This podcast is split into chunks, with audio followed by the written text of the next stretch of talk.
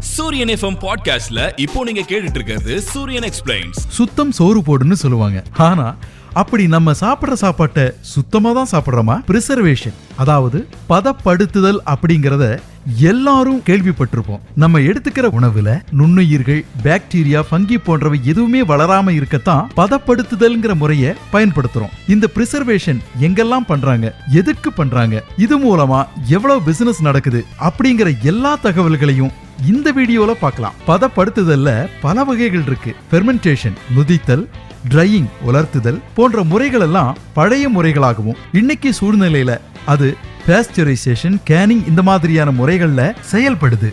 கிட்டத்தட்ட கிபி ஐந்தாயிரம் ஆண்டுகள்லேயே இந்த முறை அறிமுகம் ஆயிடுச்சு எகிப்து நாட்டு மக்கள் தானியங்களை உலர்த்தி அதையெல்லாம் ஒரு கண்டெய்னரில் வச்சு பதப்படுத்திட்டு இருந்தாங்க. அதே சமயம் கிரீக் மற்றும் ரோமபுரி மக்கள் கறி மற்றும் மீன்களை உப்புல கட்டி அதை பதப்படுத்தி ஒரு மாசத்துக்கு பின்பு சமைச்சும் சாப்பிட்டுருக்காங்க. பொதுவா மரக்கட்டைகளை எரிச்சு அதன் மூலமா தயாரிக்கப்படுற உணவு இயற்கை மற்றும் ஒரு பாரம்பரிய பதப்படுத்துதல் முறையா இருந்திருக்கு. நம்ம இந்தியாவை பொறுத்தவரை வடகம் ஊறுகாய் போன்ற உணவுகள் ரொம்ப ஃபேமஸ்னு சொல்லலாம். மொட்டை மாடிகள்ல அரிசியை அரைச்சு அதை பாக்டீரியா ஃபங்கி போன்ற தொந்தரவில் இருந்து தடுக்கிறதுக்காக வெயில்ல வைப்பாங்க. அப்படி பதப்படுத்தி வர்றத வடகம் அப்பளம்னு சாப்பாட்டுக்கு பயன்படுத்துறது ரொம்ப பொதுவான ஒரு வழக்கம். அதே மாதிரி மாங்காய் எலுமிச்சங்காய நல்லா சுத்தமா கழுவி அதுல மஞ்சள் எண்ணெய் உப்பெல்லாம் போட்டு வெயிலில் வைக்கிற நாலவர ஊறுகாய். அது டேஸ்ட் தனிங்க.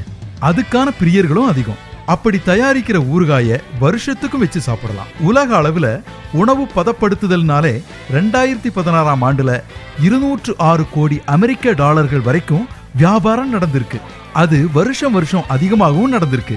சில ஆய்வின்படி இரண்டாயிரத்தி இருபத்தோராம் ஆண்டு முடிவில் இது இன்னும் மூணு சதவீதம் அதாவது கிட்டத்தட்ட இருநூற்று ஒன்பது கோடி அமெரிக்க டாலர்கள் வரைக்கும் அதிகமாகும்னு சொல்லியிருக்காங்க.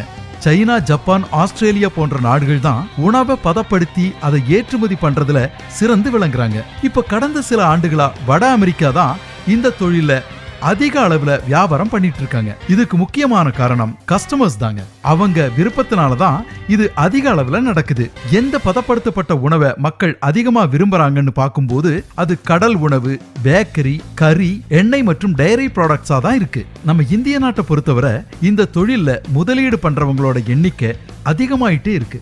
விவசாயிகள் நுகர்வோர்கள் கூட தேசிய சந்தையில இணையறதுல உணவு பதப்படுத்துதல் முக்கிய பங்கு வகிக்குது. தேசிய சுகாதாரத்துறையின் ஆய்வின்படி ஒரு நாளைக்கு நாம உண்ணும் ஐநூறு கலோரி உணவுகள் பதப்படுத்தப்பட்டவைன்னு சொல்றாங்க. பெரிய பெரிய சூப்பர் மார்க்கெட்ல ஒரு பெரிய ஃப்ரீசர்ல இந்த மாதிரி பதப்படுத்தப்பட்ட பொருட்களை வைக்கிறதெல்லாம் இப்போ ஒரு ஃபேஷனா மாறிடுச்சு. பதப்படுத்தப்பட்ட உணவுகள் அதிகமாக சாப்பிடும்போது உடல் அளவுல சில தொந்தரவுகளும் வரும். அதனால முடிவா எல்லாருமே நாம வாழக்கூடிய இடத்தின் பருவத்துக்கும் காலநிலைக்கும் நம்ம உடல் நிலைக்கும் ஏற்ப ஆரோக்கியமான உணவுகளை சாப்பிட்டு வாழ்வது சால சிறந்தது. இதே மாதிரி இன்னும் இன்ட்ரெஸ்டிங்கான ஆடியோக்களுக்கு சூரியன் எஃப்எம் பாட்காஸ்ட்ல சூரியன் எக்ஸ்பிளைன்ஸ் ஃபாலோ பண்ணுங்க.